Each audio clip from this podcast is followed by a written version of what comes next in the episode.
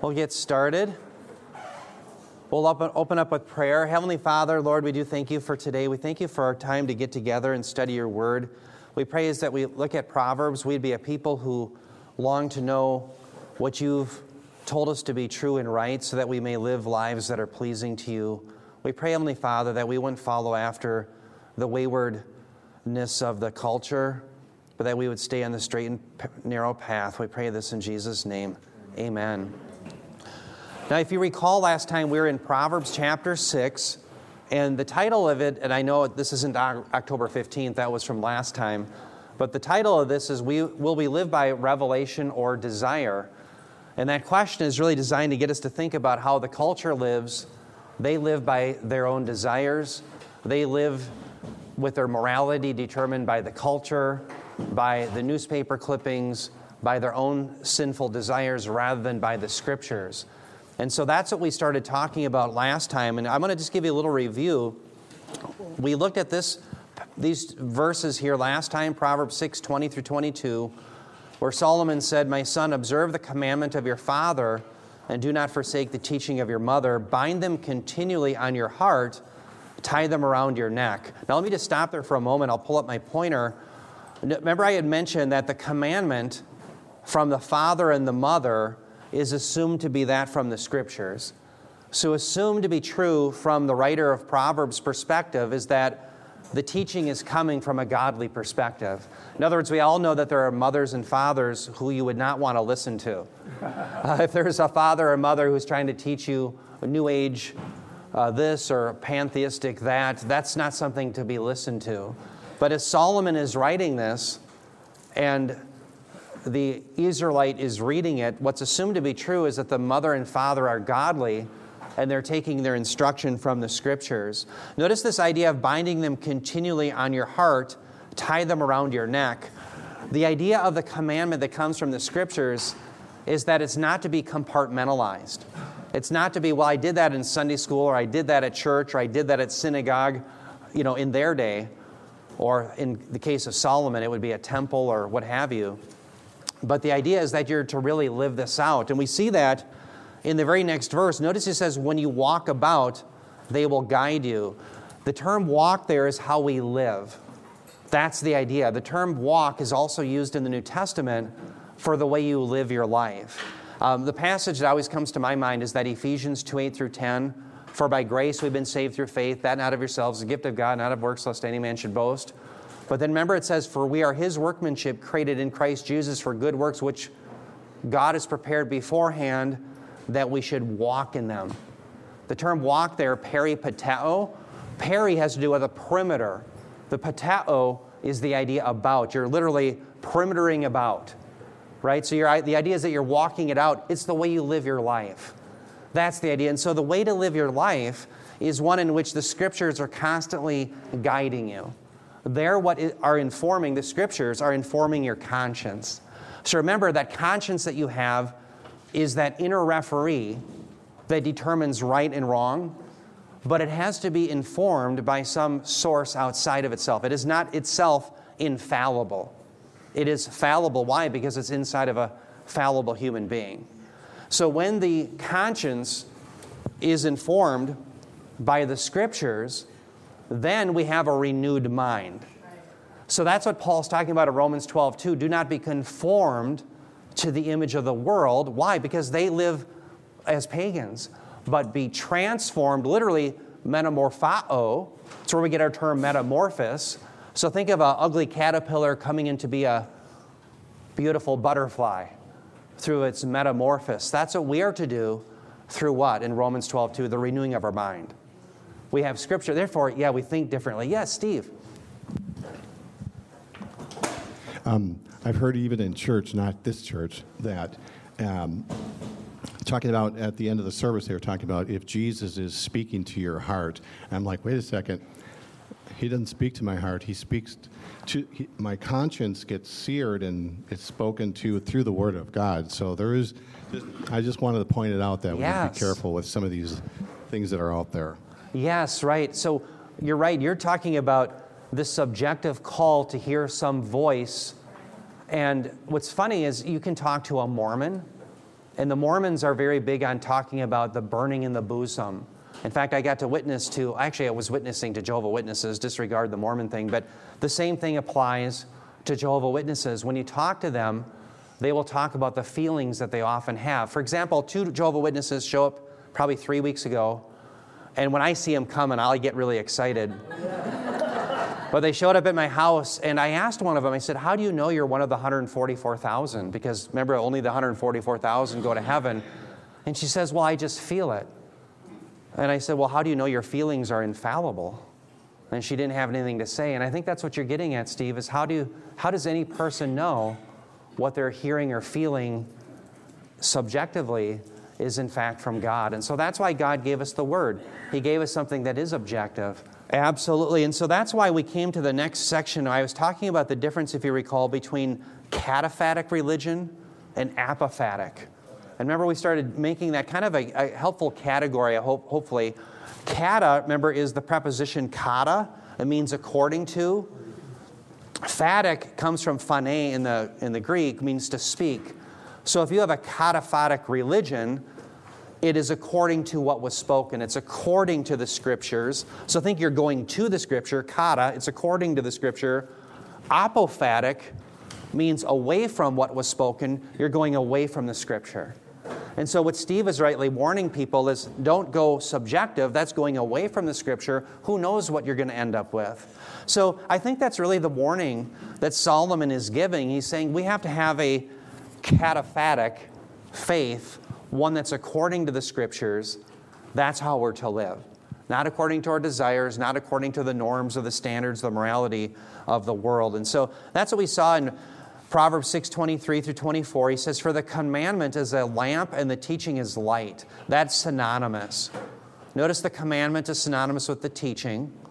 Lamp and light are synonymous. That's what's called synonymous parallelism. So if we say that they're two different things, we're reading too much into that. That's a synonymously parallel statement.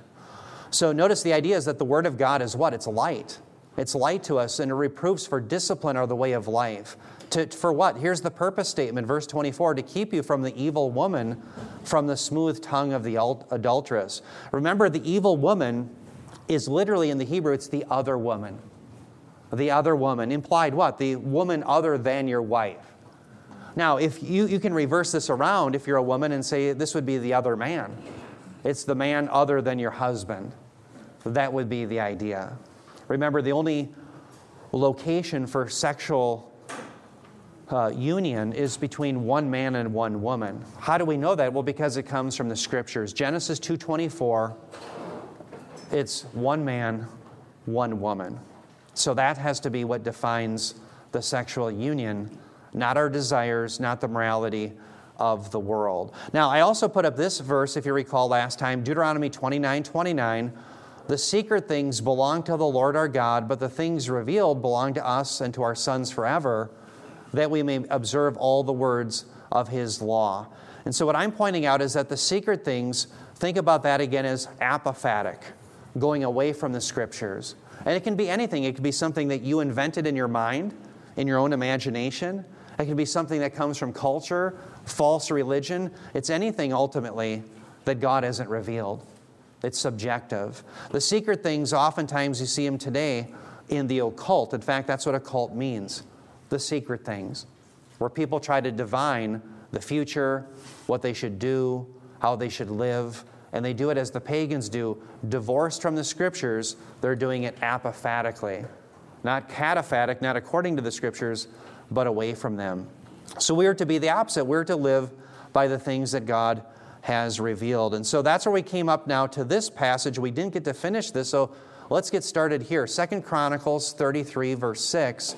I want to give you some examples from the Old Testament of sorcery and trying to live by secret things rather than by God's revelation to show you how this goes. Here, by the way, is the king of Judah, Manasseh. That's what this passage is about in 2 Chronicles 33 6. Remember, in 686 BC, Hezekiah had died and Manasseh had come to the throne. And really, in every respect, Manasseh here is engaged in an apophatic religion. He's living away from the scriptures and he's living according to divination. Notice what it says he did. It says he made his sons pass through the fire in the valley of Ben Hinnom. Let me just stop there for a moment. Does everyone know what it means to make your son pass through the fire? The idea is that this son is going to be a sacrifice to the god Moloch. And this Amorite god, what he demands is if you really want a bumper crop, you have to sacrifice your firstborn. So you sacrifice your firstborn son in order to appease Moloch, this wicked god, and then you're going to have a bumper crop. Well, who promised the Israelites at Mount Gerizim in Deuteronomy 28 that if they would trust in him, they could have a bumper crop? Yahweh did. Yahweh did. He gave the Israelites a promise. You trust in me, I'll give you a bumper crop. They say, No, I, am not so much going to do that. I'm not going to believe Deuteronomy 28. I'm going to go and worship Moloch and sacrifice my only son. Very interesting, just a quick aside. Isn't it interesting that when the Lord ascends to Jerusalem through David, he wipes out the Jebusites? When the Israelites institute the sacrificial system in their temple, God doesn't require the death of the firstborn, but rather he takes a substitute. Remember who the substitutes were according to Numbers chapter 8? It was the Levites. The Levites are taken by the Lord, and then he gives them back as a gift so that they can produce the sacrificial system and atonement that he may dwell in the presence of the people. And ultimately, what happens in the future, remember, the sacrificial system is a foreshadowing of the coming of Jesus Christ. Jesus Christ is the firstborn of all creation. He is the one who has the inheritance rights. And so, ironically, God Himself sacrificed His Son, the firstborn, so that you and I can be made the firstborn. So, the pagans make you sacrifice your firstborn God sacrifices his firstborn. September 11th, 2001, I'm flying. And as I'm flying, people that had my very job, I'll never forget it, how eerie it was. I was flying home from International Falls, and fellow airline pilots of different companies are getting their throats slit. Airplanes are crashing into buildings. Why? Because the religion of Islam says you die for your God. Our faith says no, the scriptures say our God died for us. So I'm driving on the crew bus, we're going home, dead silent. We've just witnessed the worst terrorist attack on the United States. And I, everybody knew that I was probably going to leave the industry because I was going to be going into ministry because I couldn't stop preaching to people. Um, I think it probably irritated some of the flight attendants and some of the pilots, but I, I did it anyway. And so finally, we're, we're in silence. We're driving on the, the bus ride home, and I just asked, as it was so quiet, I asked, Does everyone still believe that all religions are equal? So Islam says you die and you make the other person die for their God. But Christianity says God died for us. And that's, that's a huge difference. So here, Manasseh, he is living not according to the scriptures, but away from them. And so, what did he do? Well, notice he practiced witchcraft, he used divination, he practiced sorcery, and dealt with mediums. In each instance, whether it's the witchcraft, the divination, the sorcery, or the mediums, he is trying to get secret information. Now, what did we learn from Deuteronomy 29? Remember, Deuteronomy 28 says what? If you trust me, I'll give you a bumper crop. Doesn't believe that. Go to Deuteronomy chapter 29, verse 29. The things that the Lord has revealed belong to us and our children forever. The things that He's not revealed, the secret things, belongs to the Lord alone. He doesn't believe that. So now he's trying to get secret information. He's not content with what the Lord has revealed. He's going to get the secret things. Dear ones, that's exactly the culture that you live in. Amen. They're not content with the Word of God. When things go really bad, they have a sneaking suspicion this is true, but they're not going to live that way. They're not going to live cataphatically according to the scriptures. They're going to live apophatically away from them, and they're going to be engaged in divination. That's the culture that we live in. Let me give you an example. Turn your Bibles, if you will, to Galatians 5 19 through 20. And the reason I want you to turn to Galatians 5 19 through 20 is I want you to see that under the new covenant, this sorcery, trying to get secret information, is also prohibited. In other words, someone could not make the argument well, sorcery was a problem under the old covenant, But under the new covenant, there's not a mention of it, therefore we're free to do it. Well, that's not true. Galatians 5 19 through 20 here is a list of the deeds of the flesh. In fact, you know what? I just realized I didn't put it on my, I just wrote the verse down. Could somebody read that for me? Um, thanks, Larry. Oh, thanks, Carly. Appreciate it. Thank you. Uh, starting with uh, starting with 19. Yes. Now the deeds of the flesh are evident, which are immorality, impurity, sensuality, idolatry, sorcery, enmities, strife, jealousy, outbursts of anger, disputes. It's just a short list. Disputes, dissensions, factions, envying, drunkenness, carousing, and things like these, of which I forewarn you, just as I have forewarned you, that those who practice such things will not inherit the kingdom of God. Wow, amen. Well, thank you. Larry, is it in verse 20 that the sorcery is actually mentioned? I think it's verse 20 if I remember. Yes.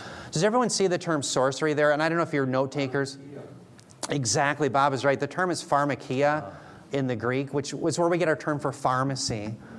And the reason I wanted to highlight that is what happened, especially in the time of the Old Testament, is many people would use drugs to induce themselves into an altered state of consciousness. And the idea is then they could contact the spirit realm. Well, that's exactly what the left was doing in the 1960s. Now, how do I know that? Well, Timothy Leary says as much. Timothy Leary lived from 1920 to 1996, and I want to cite to him and how I think really his views took hold in the 1960s and still influence America today. Listen to what Timothy Leary said regarding drugs and the design of drugs. He said, quote, a psychedelic experience is a journey to new realms of consciousness. The scope and content of the experience is limitless but its characteristic features are the transcendence of verbal concepts of space time dimensions and the ego for identity. Such experiences of enlarged consciousness can occur in a variety of ways sensory deprivation, yoga exercises, disciplined meditation, religious or ascetic practices, or just simply spontaneously. Most recently, they have become available to anyone through the ingestion of psychedelic drugs such as LSD. And then he goes on to talk about more things like that. And then he says if one takes these, it opens the mind, frees the nervous system of its ordinary pattern and structures. In other words, it gets you away from knowing things cognitively, like the scriptures, and it makes you empty your mind so you can contact directly the spiritual realm and you can get the secret things. Exactly. That's exactly right. So that's what was going on in Manasseh's day. It's still going on our day. Nothing is new under the sun. It's just the same sin gets regurgitated, living by secret things rather than the scriptures. Yes, Brian. Our own government did LSD testing on military personnel. Wow. Wow. They didn't test on you, though. that's, that's right, that's right. yeah. Explains a lot of things. Yeah. Yeah. you, you, uh, there was, uh, there's these documentaries out there where you can see where the the, uh, uh, uh, the army and uh, our government they they would actually take people and they would uh, I don't know they thought that they would get some advantage or something Yeah, like a in- in super warfare. soldier yeah right of some kind. Yeah, so kind of immune to fear and those types of things. Yeah, I, I, yeah, it wouldn't surprise me. But right, what we have to learn, I think, from all of this is that what God has designed as human beings in His image is that you and I are to know Him cognitively. Meditation is never. I think um, Bob has pointed this out many times. I think Steve, you're pointing this out uh, a couple Wednesdays ago. Mark Amundsen was as well. That when we meditate, or we read about David meditating in the scriptures day and night on the on the law of the Lord, it's not about emptying your mind of cognitive reason. It's about reasoning through the scriptures. So the meditation now, if you go to like a seminary where they're teaching yoga and Lectio Divina and these types of things, they want you to empty your mind. That's not meditation. Meditation is about thinking about what the scriptures really say. And so that's what we have to stay with. So you and I want to be those who are governed by the scriptures. And oh, again, you know what? I had Galatians 5 19 through 20 on my screen there, Larry, and I forgot that I had it on there. So don't I feel like a dope? But anyway, uh, there's the term sorcery, but thank you for reading it. And the term sorcery there is pharmakeia. That's the term pharmakeia. So always keep that in your mind that yes, the new covenant prohibits sorcery. It's a deed of the flesh. So it's not simply an old covenant uh, prohibition, it's new covenant as well. Now, you and I, therefore, are to live by faith and not by sight. Now, the category I want to build here is very important because sometimes when people think about living by faith rather than living by sight, they think we as Christians mean by that that we don't have any evidence for what we believe. So, what I want you to realize is that's not what we are saying. It's not what the Bible is calling us to. To live by faith means you live according to the evidence given to you in the scriptures. To live by sight is to live by anything else. It could be divination, uh, sorcery, it could be your own desires, it could be someone else's religion, it could be anything. But to live by faith means not a blind leap of faith where you jump into the darkness and you have no evidence for what you believe, but rather to live by faith means you believe in the promises that were revealed in scriptures and based on the evidence given to you in the scriptures that are sufficient, you know these things are true. Now, what evidence do we have in the scriptures? Well, predictive prophecy. It's, it's absolutely a game changer. The only religion, I hate to use that term because I don't think we have a religion, but to use the secular world's language, it's the only religion on the planet that has predictive prophecy that works. It's the only one. And it's blazingly amazing. Remember, I think I mentioned a, couple weeks ago, was it last week? 333 historically verifiable prophecies that Jesus fulfilled in his first advent. The odds of fulfilling just eight of them is one in 100 quadrillion. Anybody ever see the movie Dumb and Dumber? I, I, hate to admit that I've seen this, but you remember that scene where he says, What do you think the chances you might want to go out with me? Remember? And she says, Well, maybe one in a million. He says, Well, you're saying there's a chance, you know? That's kind of what I think about when I said, uh, one in 100 quadrillion. I mean, can you see the atheists, you know, sitting there thinking, well, you're saying there's a chance. There's no chance. There's no chance that any human being could fulfill those things. Lottery ticket. Yeah, yeah, lottery ticket, exactly. It exceeds that, right? Very good point. So, dear ones, we're living by evidence. That's the point. It's not a blind leap of faith. Now, Bob, I wanted you to jump in on this because Bob had written a book that was very important about the emerging church. And in some sense, the emerging church borrowed a concept from something called neo orthodoxy. Uh, Bob rightly, we were talking about this earlier, and they are different but one thing that unified the Neo Orthodox Church in the 20th century that devastated Germany and the emerging church that devastated America, in my opinion, is the idea that you can't know the scriptures. And therefore, all you're left with is a blind leap of faith. And why don't you, could you explain to us the idea of neo orthodoxy? Yeah, uh, neo orthodoxy arose after the Enlightenment rationalism and the idea was science is going to overturn the Bible. Yes. And then we're going to lose our Christian religion, which, by the way, that's not exactly what happened. Right, right. Science is not, you know, properly understood. is not opposed to the evidence in the Bible. But thinking that would happen, and for whatever other reasons, they came up with this idea that all language about God is equivocation. Yes. That's the ground of this. And so, therefore, if we say that a, a, a, person is loving, then we only know persons. That's our realm. That's our yes. Uh, state of being.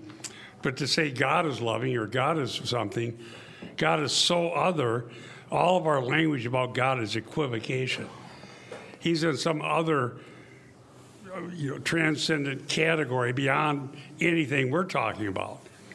So what we do in order to save Christianity and the creeds Yeah. and the liturgies is that we say the words and by a blind leap of faith assume this is meaningful in some way. Yes. And that's what we have. Now what you what do you have in the real world is really making um, theology more a subset of philosophy Yes. so- as they did in, in Germany. So that was neo orthodoxy. Now, liberalism in America, some of that came here in the intelligentsia, but on the scene of history, it was more like the social gospel. Yes. And that's what I grew up with. Yep. We can't know if there's, we know people can't walk on water.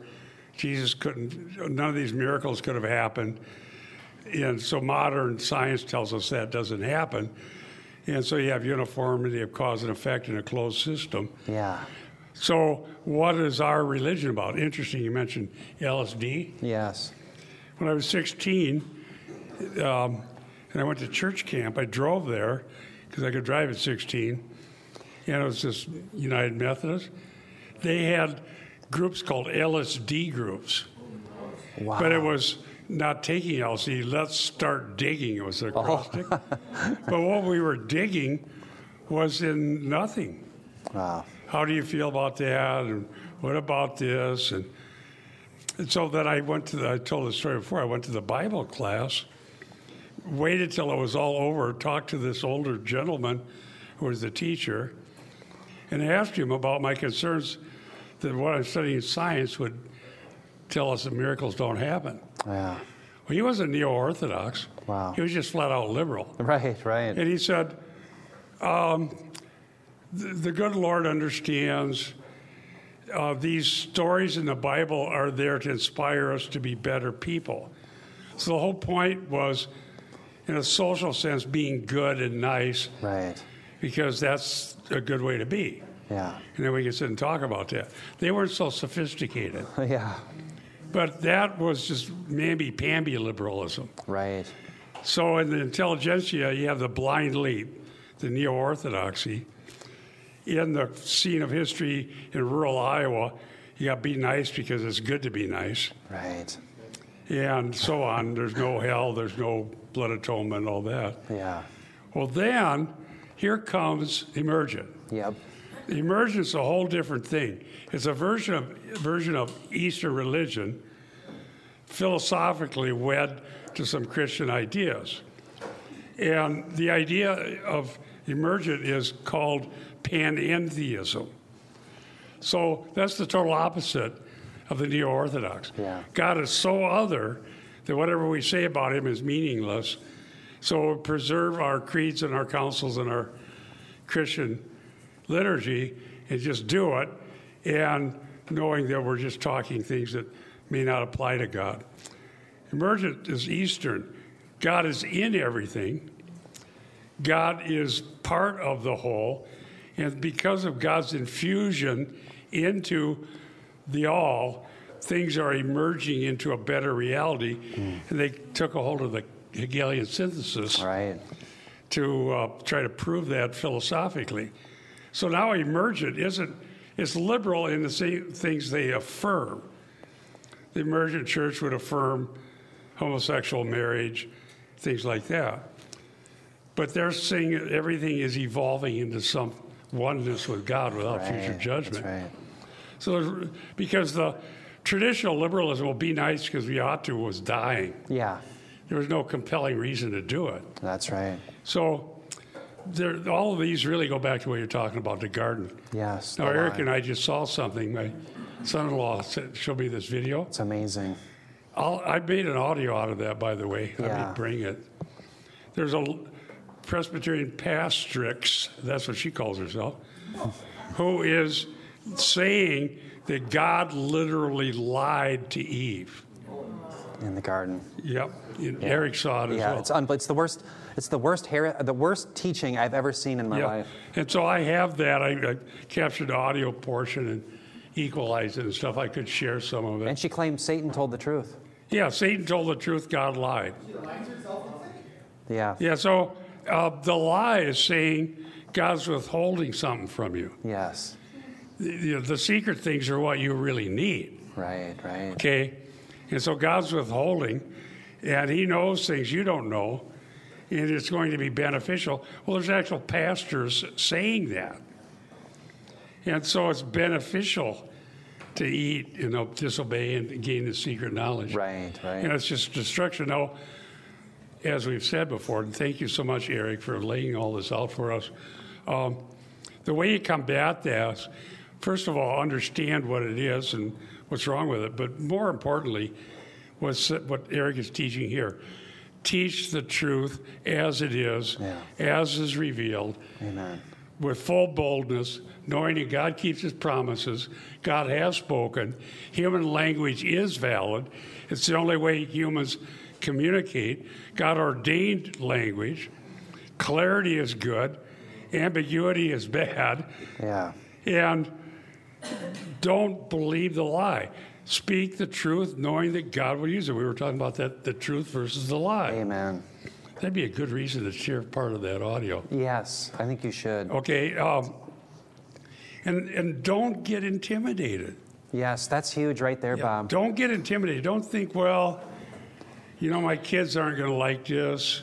Or what- uh, We don't worry about what the kids like. We worry about what the Bible says. Amen. Amen. And um, that's between them and God. If they grow up and want to live some other way, then they'll pay the consequence. But we can't control somebody else. Thank you, Bob. You know, it's interesting you mentioned intimidation. I think that that's what happened to Soren Kierkegaard.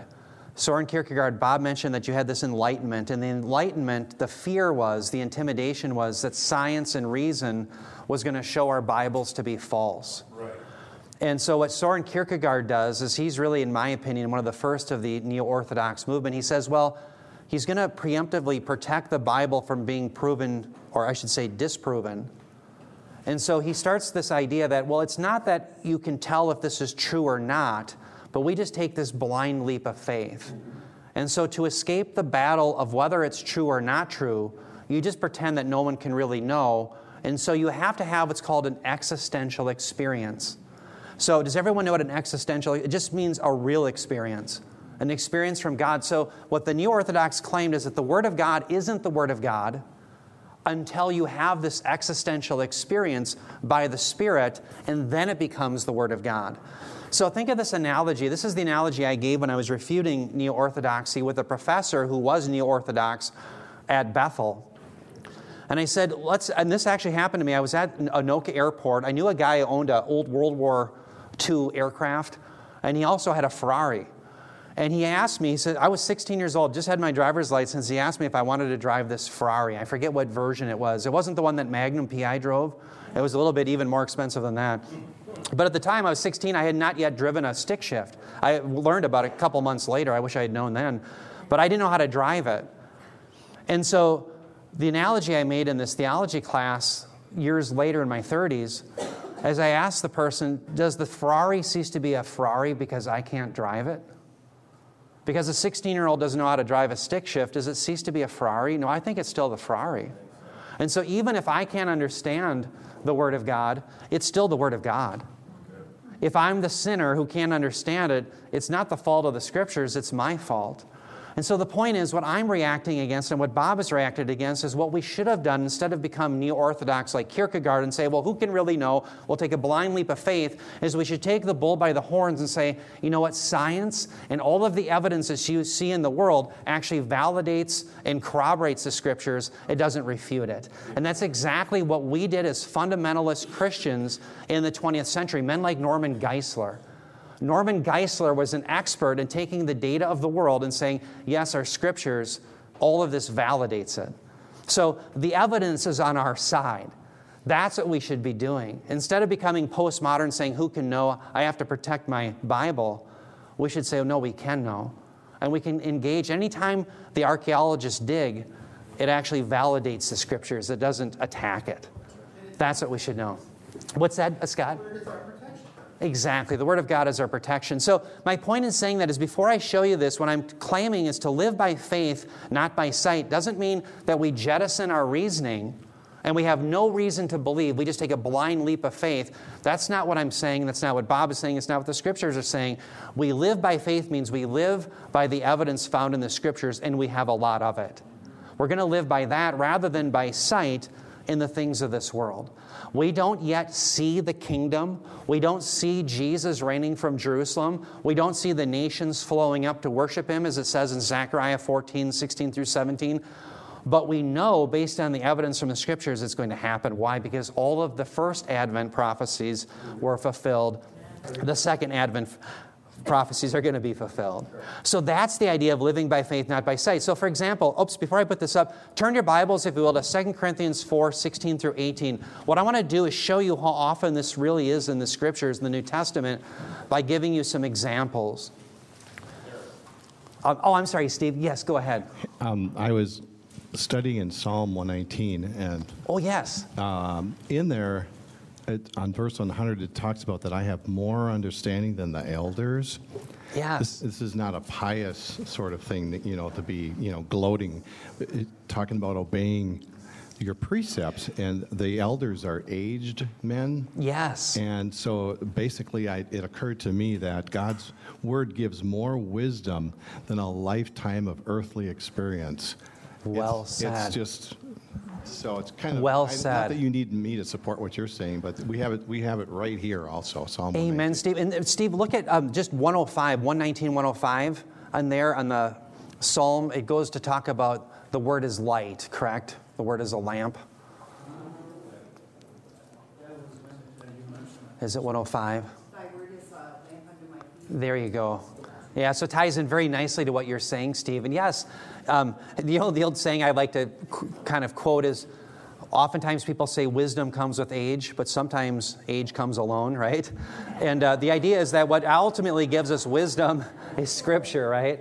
So you can have a young man equipped with the Scriptures who is wise beyond his years, like Timothy, or you can have someone who's, you know, 90 years old and they've never learned the scriptures. They lived as an atheist or what have you, and they're a fool all their life. And so you're right, it's the scriptures that ultimately give us the wisdom. Amen. And so that's what we're called to hear. Now, in 2 Corinthians 4 16 through 18, notice here what Paul says. He says, Therefore, we do not lose heart, but through our outer man, excuse me, although our outer man is decaying, yet our inner man is being renewed day by day.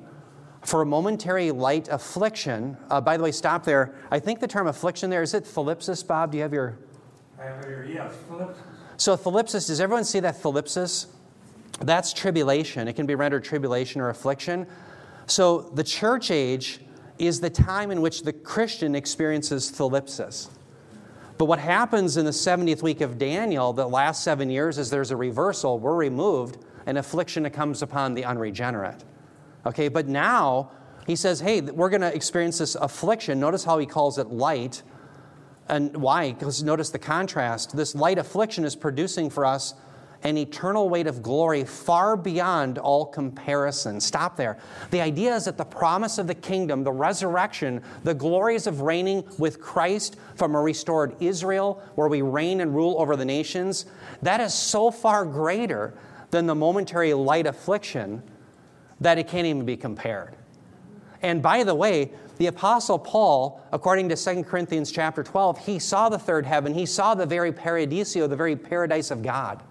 So he knew what he was talking about. He saw the great promises. Notice verse 18, he says, While we look not at the things which are seen, but at the things which are not seen, for the things which are seen are temporal, but the things which are not seen are eternal. Now, what's the distinction between the things that are seen and the things that are not seen? Because if you misread this and you think, well, the things that are seen are the things that are real, tangible evidence, but the things that are not seen is this blind leap of faith, you're misreading Paul. That's not what he's referring to. What he means by the things which are seen are the circumstances only that we perceive in this world. Where oftentimes the people of God are the downtrodden, we go through the affliction, our ideas are poo pooed while the pagans are accepted. We're not the power brokers of our day. Remember, Narrow is the path that leads to salvation, few find it. Wide is the path that leads to eternal life, and many enter in through it. So, the vast majority of people who are going to rule the politic of the day are the unregenerate. What I'm claiming is that the things which are seen are the circumstances of this life. And if you don't believe the promises of God in the scriptures, you're living by what's seen. But the things not seen doesn't mean, again, a blind leap of faith. It means trusting in what God has revealed through the scriptures based on the evidence of the scriptures. That's the idea. And so, if we're going to be people who live by what is seen, we means we live by the circumstances of this world, and we don't live by the promises of the scriptures. That's what Paul is referring to there. So, again, let's go to cataphatic versus apophatic. If you're going to live by what is seen, by the circumstances, you're apophatic, you're going away from the scriptures. You say, I don't trust that. I'm going to live by my circumstances. Everything's dark, everything's dreary, everything's bad. I'm going to try to get all I can here and now. But if you live according to the scriptures, cataphatic, in the promises of God, you realize the best is yet to come. You're living for the promises, you're living for Christ and his kingdom. That's the idea. And so this continues on later in 2 Corinthians 5 6 through 8. Notice he says, Therefore, being always of good courage, and knowing that while we are at home in the body, we are absent from the Lord. Notice in blue, he says, For we walk by faith, not by sight.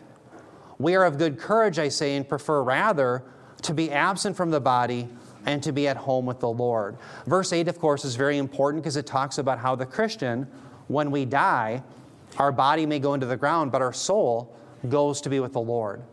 Okay, that's 2 Corinthians 5 8. But notice in verse 7, notice he says, For we walk by faith, not by sight. Again, the faith that you see in blue isn't a blind leap of faith where we have no evidence. It's a faith where you and I believe, according to the evidence found in the scriptures, we believe God's promises. So what we do is we rationally say, well, wait a minute. In Micah 5 2, it said that the Messiah would be born in Bethlehem. He was born in Bethlehem. Psalm 22 and Isaiah 53 says he'd be pierced a thousand and seven hundred years. Psalm 22 is written about 1000 BC. Isaiah 53 is written about 700 BC. But yet it explained exactly how the Messiah was to die. Uh, Zechariah chapter 11 is at verse 13. Messiah is going to be betrayed by 30 pieces of silver. He was. Psalm 69, he's going to be given gall and vinegar to drink. And you start looking at the prophecies, that's what brought me to faith. It was the evidence. I couldn't deny the evidence. I was reading Matthew and I just I couldn't believe that these prophecies were there. And I asked myself, why wasn't I ever told these things? But, brothers and sisters, you and I are living, if we believe the promises of God in the scriptures based on evidence, that's what it means to walk by faith. You live your life like that, you walk it out. That's what Solomon is teaching the, the young man, his son, in Proverbs 6. You live by the evidence in the scriptures not by sight. If you live by sight, the harlot or the other woman may look pretty good. And in the, the bleakness of life, if you don't believe the promises of God and you think, well, I'm going to get all I can here and now, that's where we sin. And that's why Bob is for how many years you've been teaching Bob, believe the promises of God. If we believe the promises of God, we walk by faith, not by sight. We live for the King and the kingdom, not the sin that so easily entangles us. Yes, Levon. Um, I'm just thinking of when Jesus spoke to the um, woman at the well. I think it was her. Yes. And he says, um, we must worship God in spirit and in truth. Amen. And must is means divine necessity. That's what Yes. God told us. Amen. And so, in spirit, does that coincide with what you're saying? Uh, you worship from your heart, not with Absolutely. icons and all that kind of stuff. Yes. Yeah, absolutely. So, in spirit and in truth. So, in spirit would be according to the Spirit, in the sphere of the Spirit. The Spirit always testifies of Christ, right, in the book of John. And so, the idea of worshiping in spirit and truth, if we worship in the sphere of the Spirit, it's according to what God has ordained, not according to what we've decided.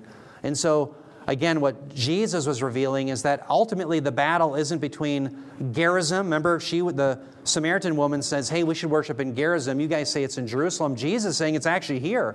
In other words, it's it, Jesus. If Jesus is saying that to her, so it's me. So, what Jesus is showing is that true worship is of Christ. You come to the Messiah, then you have a right relationship. Absolutely. So, it's based on that truth. Amen. Yeah, good, good point. And yeah, that's all part of living by faith, not by sight. Yes, Steve. I've been, I've been studying the promises of God, and I, I thought to myself recently, self, how many more do I have to go? And there's over 8,800 promises. I will be 135 years old when I finish. These are not, I mean, Yes, they amen. are so amazing, the promises of God. Well said, yes. Thank you for doing so too, by the way. Yes, Bob. If you think about this, these categories, Yeah, you can see why Abram slash Abraham Yeah. is given so much uh, discussion about his faith yes, in book of Hebrews. Because when Yahweh appeared to Abram in Ur of the Chaldees, Yeah. and then there are other appearances, he's giving promises. He's giving to me, Abram promises yeah. that are distant future, Right. and he has no land. Yeah, He has no, he's asked to leave to a, a place he later have an inheritance, his descendants. yes. He had, I think he had a burial place for his wife, and that was Right, it. the cave of Machpelah. That's all you Yeah. And so if you think about it, that's why Abram is so. Now that was objective. There's a literal appearance Yes, of Yahweh. yes. It wasn't Abram thinking in his mind, I think I'll start a new religion. right. God did it. Yes. And so we have so much more to go on because we have everything already fulfilled up through the first advent. Yes. But A- Abram believed God Amen. as accounted to him for righteousness. Well said. Think about. Um, by the way, a, a very good point, Bob. You know, it's interesting in that Genesis 15, it says Yahweh brought Abram outside. Remember, he had him count the stars.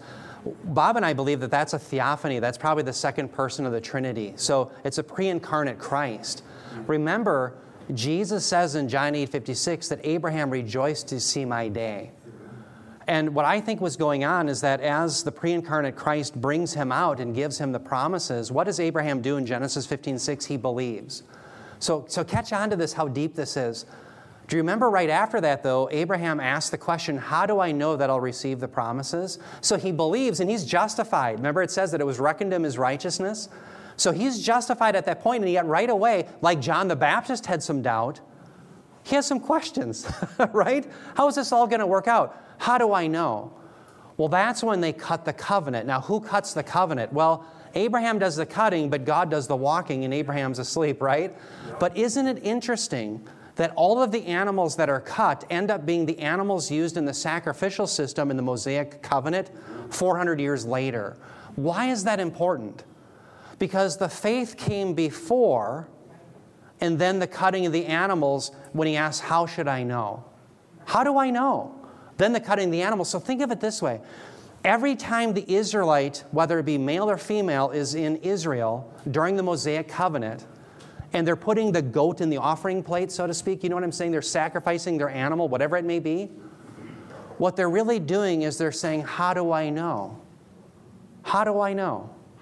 And they're, they're partaking in this promise that was given to Abraham. So, my point is this the Israelite who was saved was by faith alone. When they put the goat in the offering plate, they're trusting the atonement comes from, from Yahweh. One day He's going to provide, He's going to provide, He's going to provide, He's going to provide. And so, just as Abraham, the cutting of the animals didn't justify him, he was saved prior by faith. The Israelite 400 years later isn't justified by the animal, but by the prior faith. You give the animal in faith, you're justified. You give the animal without any faith, you're not justified. Was Cain, didn't Cain do some sacrificing? But it wasn't in faith, was it? He was rejected. Why in Isaiah chapter 1 can God tell the Israelites, Take your sacrifices that I've ordained and commanded you to give? And if I could paraphrase the whole chapter, he says, Stick it in your ear. I won't listen to it. I won't, I won't accept it. I won't take your festivals. I won't take your sacrifices. Well, he's the one who commanded it. Why could he say that? Because they weren't doing it in faith. It's by faith. That's how you and I, when we do the Lord's Supper, we don't say, hey, I'm going to be justified. After all, I took the wafer and I took the cup. No, we do it in faith. If you don't have faith in the promises of God, in Jesus Christ, in the gospel, as it were, you can't be justified. So think of those animals that were sacrificed in Abraham's day in Genesis chapter 15 as a foreshadowing of the Mosaic covenant sacrifices. And the question, how do I know? And they kept doing it, as it says in Colossians 2.16, that they were just a foreshadowing, but the substance was Christ. That was the whole point of it. Yes, Carly. Oh, Oh, I'm sorry. Uh, no, no, I, I don't want Nancy. to interrupt. It's just a little PS, not that further validation is needed at all, but ICR, oh. Oh. How about this? Oh. I, the Institute for Creation Research, this weekend, a free link, and they are having an archaeological seminar. Dr. Randall Price is going to be part of it. And it's, it's just going to validate further the people, places, events that Amen. occurred biblically and the findings that are continually ongoing that support and substantiate the, That's wonderful. And that's Dr. Randall Price. Yeah. I like him. He does a wonderful job. He's actually some very good books about how we got our canon of Scripture. He's excellent. So thank you for pointing that out. Dr. Randall Price. And when is that again, Nancy? Um, Friday, it starts Friday evening and Okay. Saturday. It's free. Anybody interested creation research. Excellent. Very good. Thank you for that. Very good. Oh, I'm sorry, somebody else? Oh, yes. We got to get both Nancy's in, right? Yeah. That's you know, good. it's interesting because when you talk about Abraham cutting the promise and doing that by faith alone, I find it just so interesting that they didn't have the Holy Spirit in the Old Testament like we have and the prophets had in the in the New Testament. And I get stuck on that a little bit. If you could just talk about that a little bit. Yeah, so it's not that the Holy Spirit wasn't present. Um, remember in the book of Numbers, the great promise is that the Spirit will one day come. So remember, there was that day where they had the, the Spirit came upon all of the elders that, that were helping Moses, the 70, and there was that Nedab and Eldad, or Medad and Eldad, I think were their names. Well, they kept prophesying, and they didn't make it to the tent of meeting. Well, Joshua, it says, the son of Nun, was jealous for Moses' sake. Why? Because those men were prophesying. And so Moses responds to Joshua. He says, Are you jealous for my sake? And I think the implication that, from Joshua's perspective, is how dare these men prophesy when you alone speak for God, Moses? But it was a unique day. In fact, after it says they prophesied, the Bible's very clear in the book of Numbers. It says they did not do it again. So it, it upholds the fact that Moses was unique. But on that one day, these men were given the Spirit and they prophesied. And you remember what Moses says to Joshua? He says, Oh, that all of God's people would one day prophesy. And so, what that is a foreshadowing of is the time in which God would pour out His Spirit, not just on Moses and the elders, but one day on all of God's people. And so, it would be um, really what Bob has been teaching us through the, the priesthood of every believer. Um, it's not going to be just on Jew, it's also Gentile. Now, that doesn't mean universally every single person without exception, but universally all people without distinction, meaning it's not just for the Jew, it's for the Gentile too. Jew and Gentile, male and female, um, the lowliest of the saint to the, the highest of the saint, however you would quantify that, it's for all of God's people. And so that's the distinction that I see. Uh, remember Joel chapter 2. I believe Joel was written around the time of Athaliah this wicked uh, queen that ended up bringing the people into divination. I think that was around 835 BC. So I, I'm kind of take a minority position on the book of Joel. I think that was written in the 9th century BC. But that's where you see in Joel 2:31 the promise that God would one day pour out His Spirit on all mankind. I think actually that's uh, Joel 2:28. You can read about it in Joel 2:28 through uh, 31 right in there. So He would pour out His Spirit on all mankind. And so notice the idea that He would pour it out. And so that's the image that he would pour it out like water. And so that's this idea then that you see in John 3 5 that unless you're born of water and spirit, you cannot enter the kingdom of God. Um, Ezekiel 36 25, I will sprinkle you clean and give you a new spirit, a new heart. So the idea of the spirit in the water, the imagery of the spirit is the water. So, and again, why? Because it's poured out on all Jew and Gentile, great and small, male, female, all people without distinction. Not every human being, but all people without distinction. Yeah, does that help? Yeah, so not just on Moses, it's going to be on all of God's people. Yeah, very good question. Yeah, so what I want you to see here in the remaining minutes is that walking by faith means we believe cognitively in the scriptures. It doesn't mean we take an empty leap and say, I have no reason to believe, I'm just going to believe anyway. No, that's not biblical. We believe based on the evidence found in the scriptures. Let me show you another passage. Notice here in Romans 8 24 through 25, Paul says, For in hope we have been saved. But hope that is seen is not hope, for who hopes for what he already sees? But if we hope for what we do not see, with perseverance we wait eagerly for it. Remember the term hope? I learned this when I was in seminary. Um, when I was an airline pilot, I had to memorize a lot of data. And so I always had to use little acrostics or acronyms, things like that. Well, I had to do the same thing with Greek. I had a lot going on. So the term hope is elpis. It's actually elpis if you say it the way the Greeks want you to say it but it looked like Elpis. And I knew that a lot of people hope that Elvis is alive, right? So remember, if you hope that Elvis is alive, I don't think anybody in here does, but um, not that there was anything wrong with him, but my point is that's what it reminded me. So the idea of hope, though, what, I'm, what I want you to think about is hope is really synonymous with saving faith, and yet it's future oriented. It's oriented not just what Christ has done and is doing, but what he's going to do in the eschatological age when he brings the rapture, the kingdom, etc. Okay? Now, how can we say that? Well, notice he says, For in hope we've been, you have, or excuse me, we have been saved. Doesn't he say in Ephesians 2 8 through 9, For by grace we've been saved through faith? So you see that hope and faith are really synonymous. That's what I want you to see. So, what does it mean to have faith then? Well, it's by faith that we're saved, again, trusting in the promises of God. But notice he contrasts that with what is seen. What is seen can be what you watch out the window. In other words, when you look at the news and you see Israel being attacked, and yet God promises one day they're going to be restored, if you live by what is seen, you say, There's no promises. There's no promises. Um, when you see the unregenerate rule and harm people, and yet it says in Isaiah chapter 2 that one day the swords are going to be beaten the plowshares and the spears into pruning hooks, the, the choice that you have is you're going to live by faith, notice on the screen, or by circumstance. That's the idea. Okay? Now, living by what is seen can also take on living in a way where you try to get secret information by the occult. Um, think about this. This is the example I like to use in this passage. Think about in Exodus chapter 32. Do you remember there Moses went up and the people could not see him? Their mediator went, they can't see him. Now remember, Moses is a foreshadowing in some sense of the greater mediator, Jesus.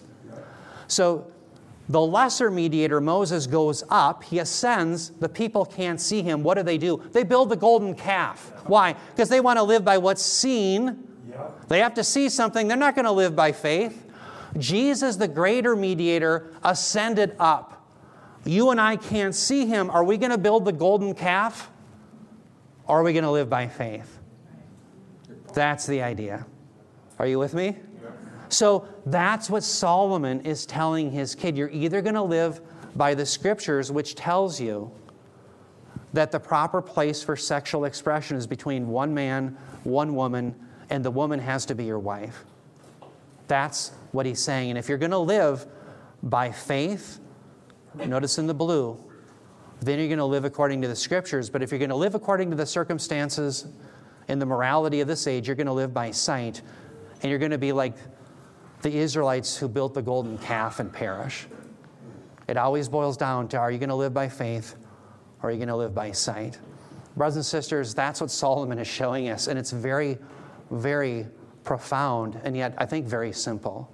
So praise be to God for that. So um, we're basically out of time. Let me close in prayer, but I want to thank everyone for the wonderful contribution. I know Bob thinks the same thing. We just so enjoy doing Sunday school and interacting with all of you and hearing uh, your ideas and your understanding of Scripture. It really is a thrill to us. And so I just want to thank you for being such a, a group that love the Scriptures. Yeah, and clap for yourselves. Amen. Thank you so much. So let, let's close in prayer. Heavenly Father, Lord, we do thank you for our time together looking at the Scriptures. And I do pray for all of us here that we would persevere, that we'd be those who live by hope, not by what is seen in this world. I pray for perseverance. I pray that you'd give us the ability to live lives that are pleasing to you. I pray for Bob now as he teaches us out of 1 Corinthians, Lord. Be with him. Give us ears to hear. Give us the ability to obey. Be with us now with our time together. We pray this in Jesus' name. Amen.